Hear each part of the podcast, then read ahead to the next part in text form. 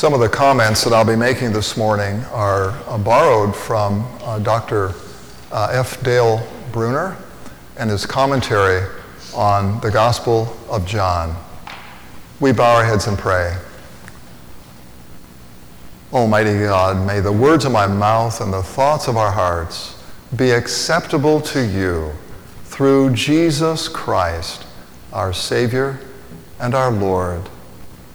Amen. Our gospel reading for this morning from John 14 begins at verse 1. And so I want to read the first part of that verse. Our Lord says, Do not let your heart be troubled. Now he's speaking here to his disciples. And we may wonder, why would they be troubled? Well, maybe they're troubled by what they've just heard him say at the end of John 13, where Jesus announces to his disciples, One of you will betray me.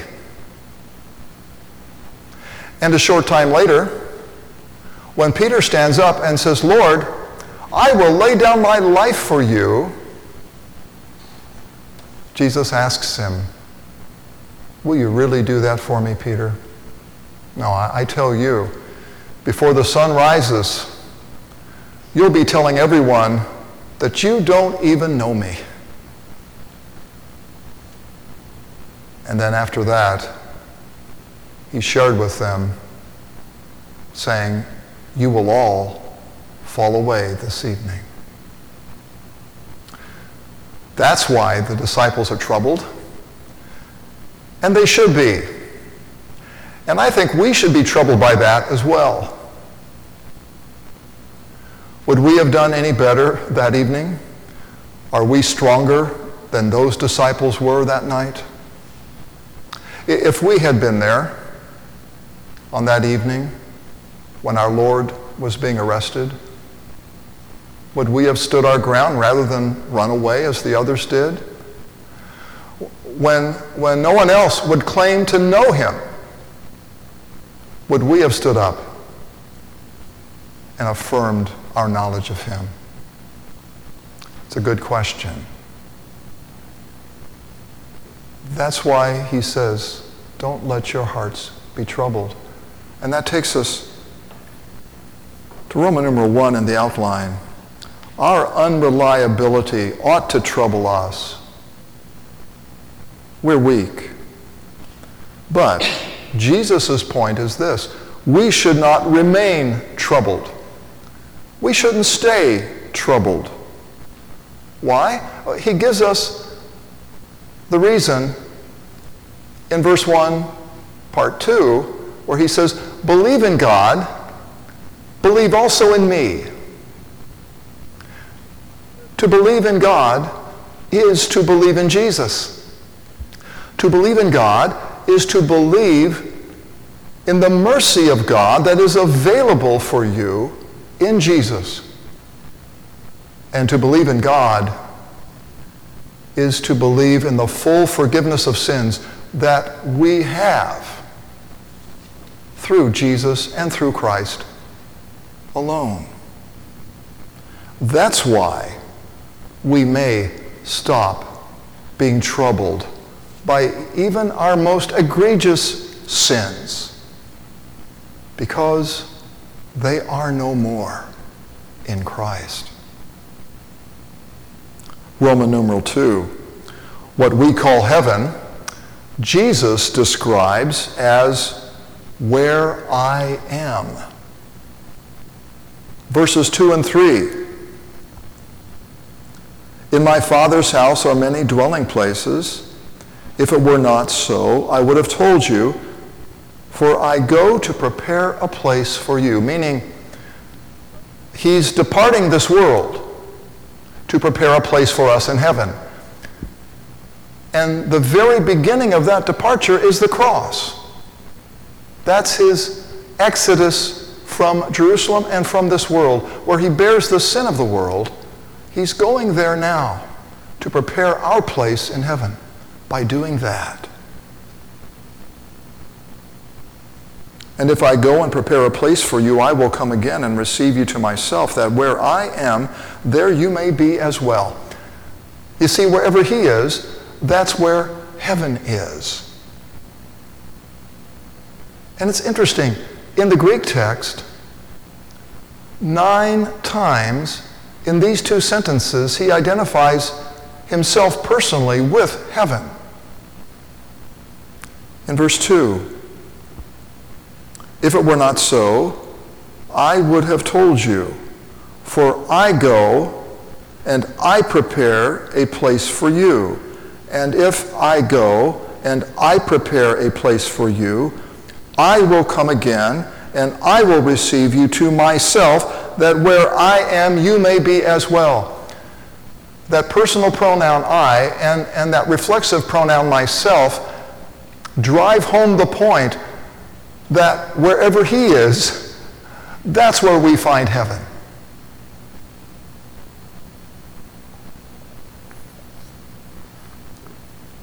Verses 4 through 6. And you know the way where I'm going. Thomas said to him, Lord, we don't know where you're going. How can we know the way? And Jesus said to him, I am the way and the truth and the life.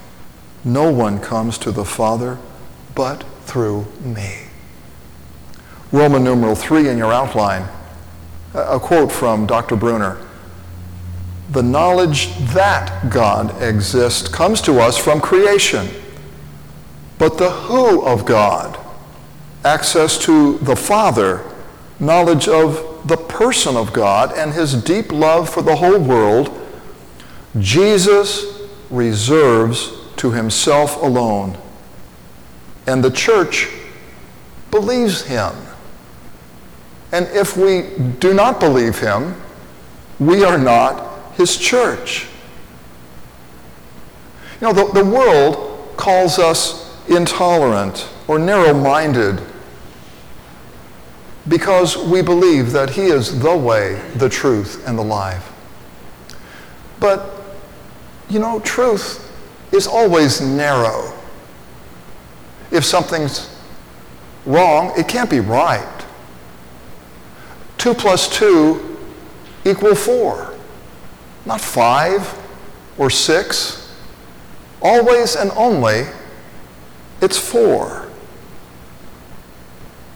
Besides, I'm not the one claiming to be the way, the truth, and the life.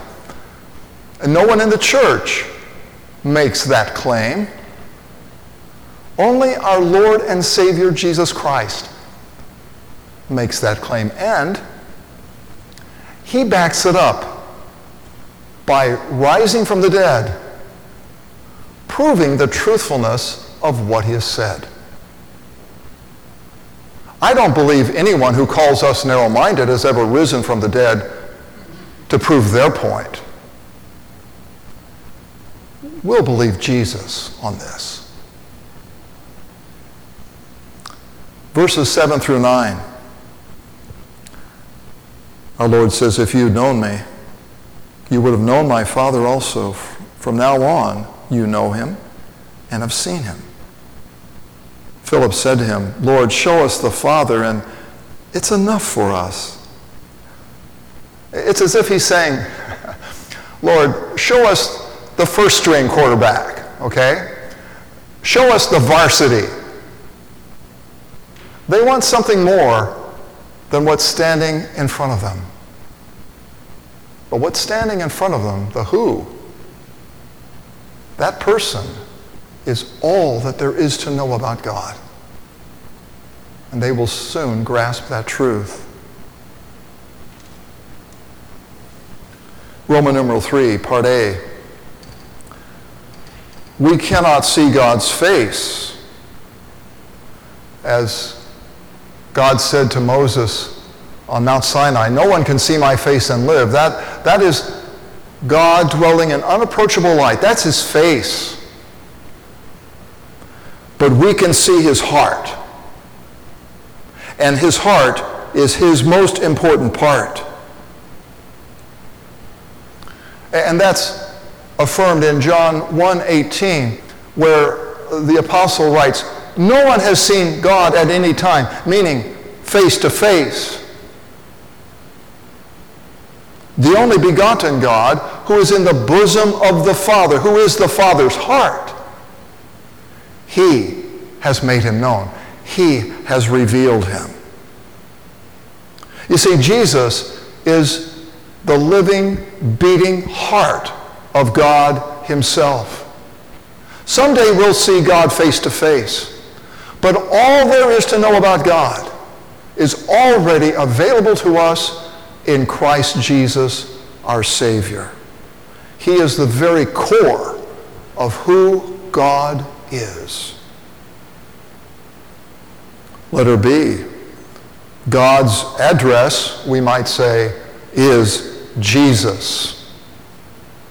Revelation 22 describes heaven, the, the new heavens and the new earth. And the Apostle John speaks of the throne of God and of the Lamb.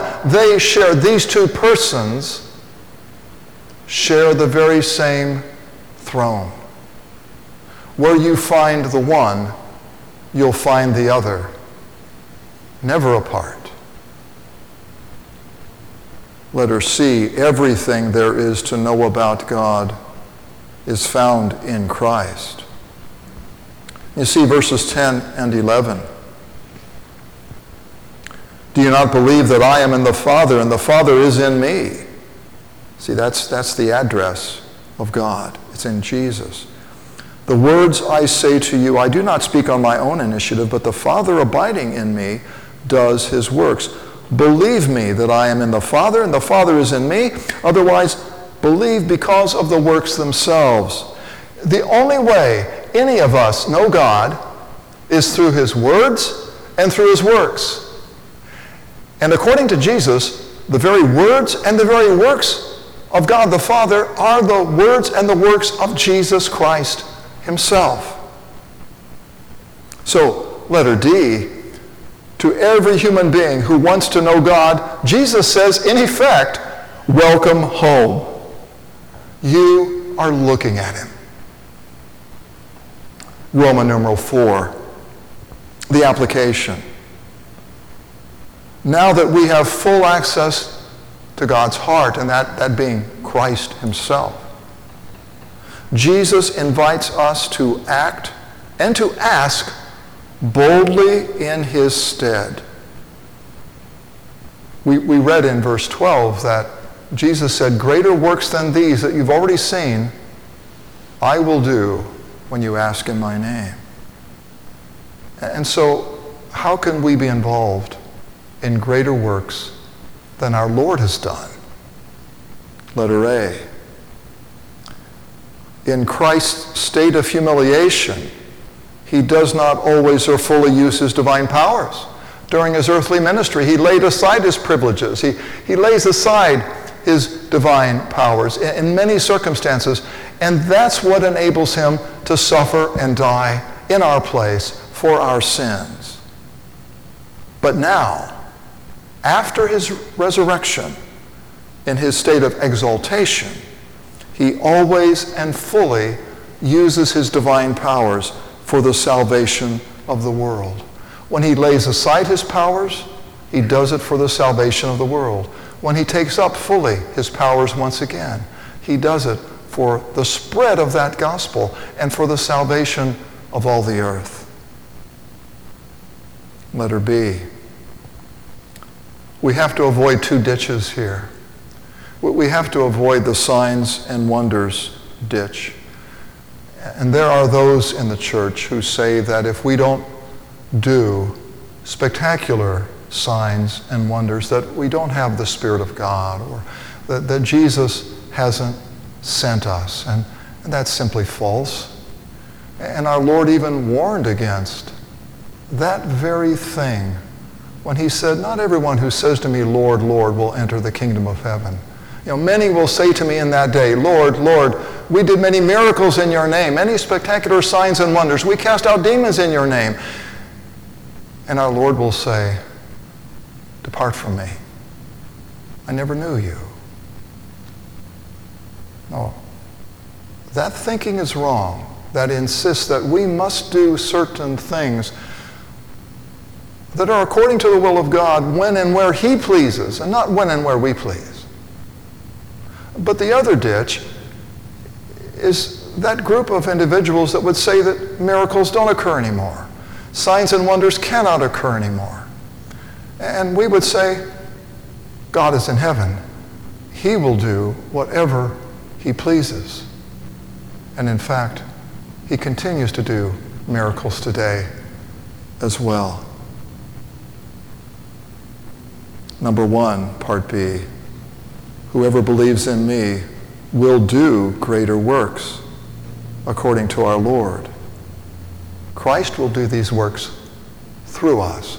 We see this on the day of Pentecost when Peter speaks and he proclaims the good news of our Lord and Savior Jesus. And we read that 3,000 are converted and baptized in a single day. Later in Acts 17, Paul and companions are in Thessalonica and preaching the gospel. It causes a great stir. And, and others complain, and they say, These men who have turned the world upside down have come here as well. And that's what our Lord was doing through his apostles, through the simple proclamation of the Word of God, turning the world upside down spiritually. And our Lord says in verse 13, this is letter B, number two. Whatever you ask in my name, and in my name, asking in his name, acting on behalf of him in his name means as his representatives. We are to pray as his representatives. He says, I will do it. Now, that term, whatever, is very broad, isn't it? It's very broad.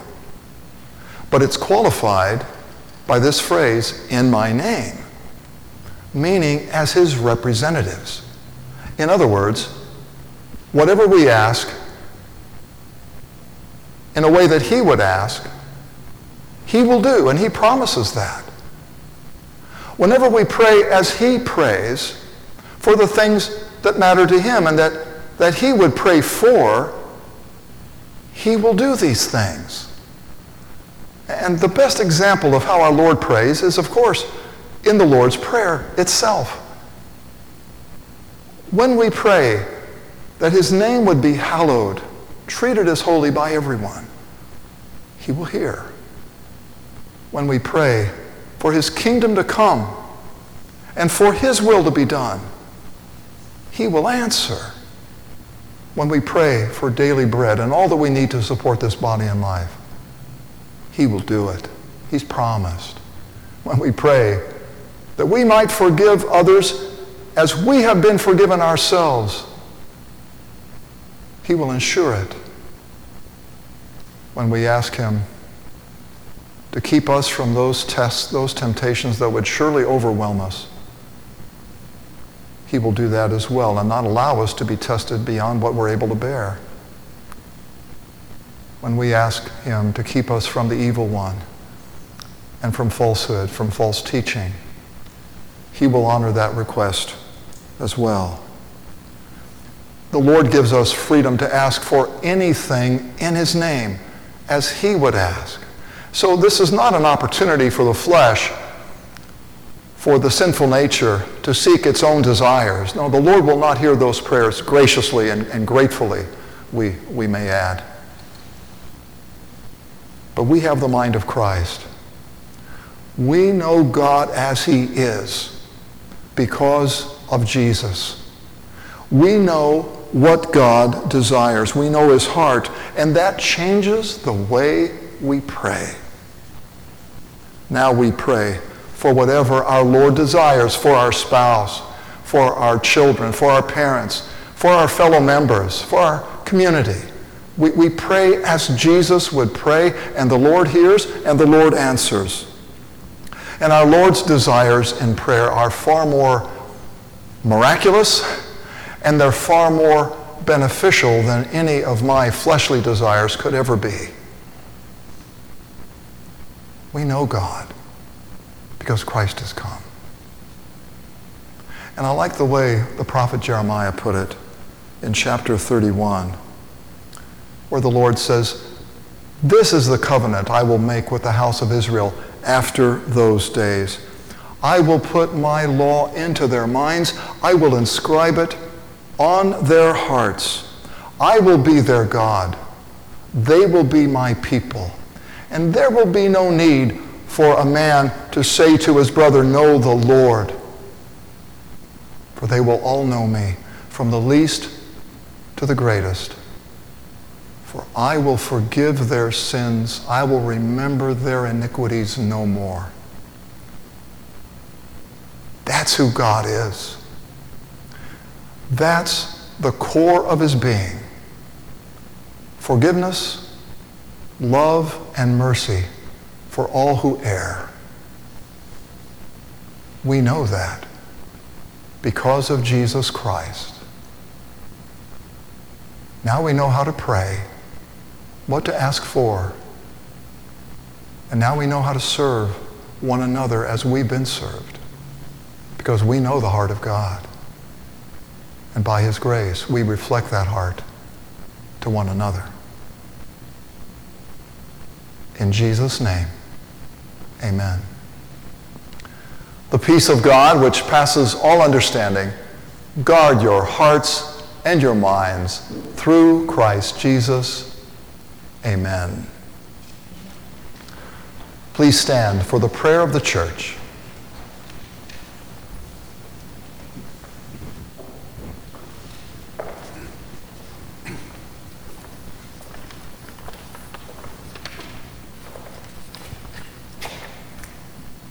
Let us pray for the whole people of God in Christ Jesus and for all people according to their needs. Almighty God, everlasting Father, your Son has revealed you to us as the merciful God you are. Give to us your Holy Spirit that we may believe in him whom you have sent and do the greater works he has told us that we will do in his name. Lord, in your mercy. Lord God, you've promised to build up your church to be a holy priesthood, that your people might offer the spiritual sacrifices of praise and thanksgiving acceptable to you. Bless our church and bring all congregations back together again. Bless all pastors who proclaim Christ to us. Bless all church workers and those preparing for full time church vocations, that your church may be supplied with faithful leaders and servants of your word.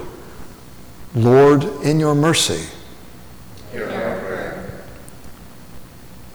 Holy God, your power brought all things into being, and you still preserve what you've made.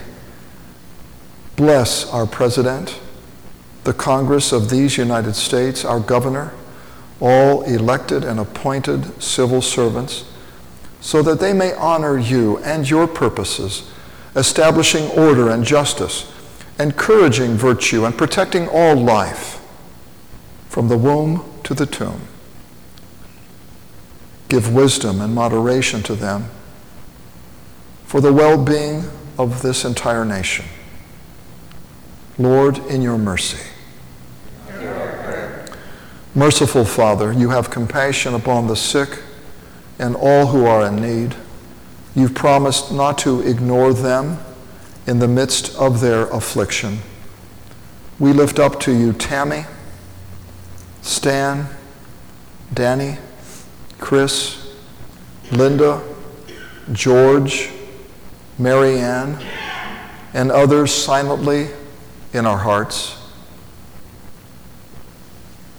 Hear us on behalf of these, your people. Grant healing, health to body and mind, according to your gracious and merciful will. Lord, in your mercy. Gracious God, you've established the home as the most basic unit of government on earth. And you have blessed those who show us your love. On this Mother's Day, we thank you for the faithful women you've placed over us. Bless all mothers and all children in their care. Bless all families and make their homes places of blessing and love where your word is spoken, where forgiveness reigns, and where love is displayed. Give us good examples to inspire youth to all that is good and pure, and to seek after those things which are above. Lord, in your mercy. Heavenly Father, you've given us the wisdom of faith that through the Spirit we might know your Son to be the way, the truth, and the life. Bless all those who teach and all who learn, that the goal of our knowledge may be to know Christ and to make him known. Do not let your word be bound, but let it have free course among us. Preserve those in isolation. Preserve them from idleness and instead let all of our minds be renewed daily in Scripture and in prayer. Lord, in your mercy. Compassionate Father, you are not aloof from the needs of this body and life. You've called us to love our neighbor in need and to give aid to the poor. Give us courage and faith that we may not fear sharing the resources you have supplied with those who live in want, especially the widow, the orphan, and those who are unemployed. Grant employment to all who seek it. And let love be perfected among us to drive out selfish fears. Lord, in your mercy. Eternal Father of eternal mercy you have raised up witnesses in every age and blessed us with those who endured suffering and even death because of faithfulness to Christ. We give you thanks for these faithful saints and martyrs, and we pray that you will make us strong when we face the day of our testing, that at length we may be brought with them into the joy of your presence and the glory of everlasting life. Lord, in your mercy. Into your hands, O Lord, we commend all for whom we pray, trusting in your mercy through Jesus Christ, our Savior and Lord. Amen.